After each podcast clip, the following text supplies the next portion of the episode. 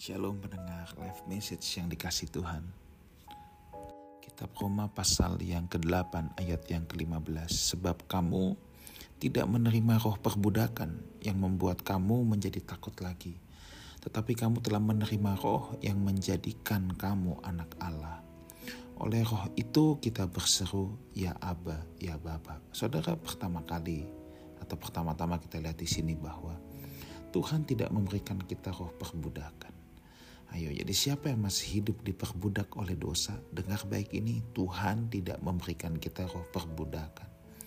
Tuhan menebus kita untuk membebaskan kita dari perbudakan. Dosa itu perbudakan, saudaraku. Sebagai umat tebusan, mari kita jangan diperbudak lagi oleh dosa. Ya. Kenapa? Orang yang diperbudak ya, itu selalu ada dalam ketakutan. Siapa yang di sini hidupnya takut terus? Jangan-jangan dia sedang diperbudak. Orang dalam perbudakan hidup dalam ketakutan. Tetapi bukan itu yang Tuhan karuniakan kepada kita. Tuhan tidak memberikan kita roh ketakutan tetapi roh keberanian. Dari mana keberanian itu? Keberanian itu datang dari pemberian identitas kita sebagai anak Allah. Makanya kamu telah menerima roh yang menjadikanmu anak Allah. Rasul Paulus dalam suratnya ini saudara ya membukakan betapa luar biasanya hal ini. Ya. Di ayat sebelumnya Paulus menulis bahwa orang-orang percaya yang dipimpin roh Allah adalah anak-anak Allah.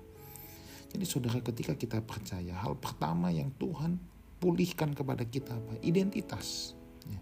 Bukankah Yohanes 1 ayat 12 barang siapa yang menerimanya diberinya hak eksosia untuk menjadi anak-anak Allah.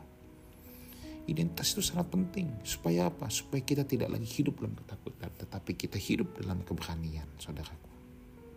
Nah, sebagai anak kita boleh memanggil Bapa di sorga sebagai Bapa. Ya. Dan yang namanya anak, anak juga adalah ahli waris.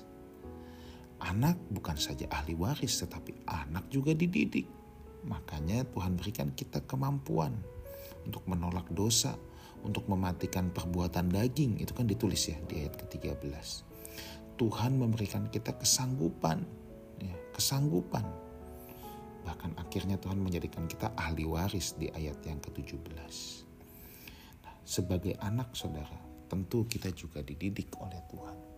Didikan Tuhan itu keras, didikan Tuhan itu tidak enak untuk daging. Tetapi berbahagialah kita yang dididik oleh Tuhan, itu adalah tanda bahwa kita bukan anak-anak gampangan. Itu sebabnya kita harus mengembangkan kesadaran bahwa kita punya Bapa di sorga itu harus mewarnai kehidupan kita setiap hari. Ya. Kita tidak boleh takluk tunduk kepada dosa. Tidak boleh berputar-putar dalam ketakutan dan kekhawatiran hidup di dunia ini. Kita perlu lebih sering mengingat identitas kita sebagai anak supaya rasa hormat dan sukacita mengalir deras di hati kita setiap kali secara sadar. Kita ingat kita anak Allah, kita boleh memanggilnya sebagai Bapa. Memanggil Tuhan saudaraku ya dengan sebutan Bapa adalah hak istimewa anak-anaknya. Dan ketika kita ada dalam didikan Tuhan, bersukacitalah. Rayakan setiap didikan yang datangnya daripada Tuhan. Tuhan Yesus menyertai kita semua.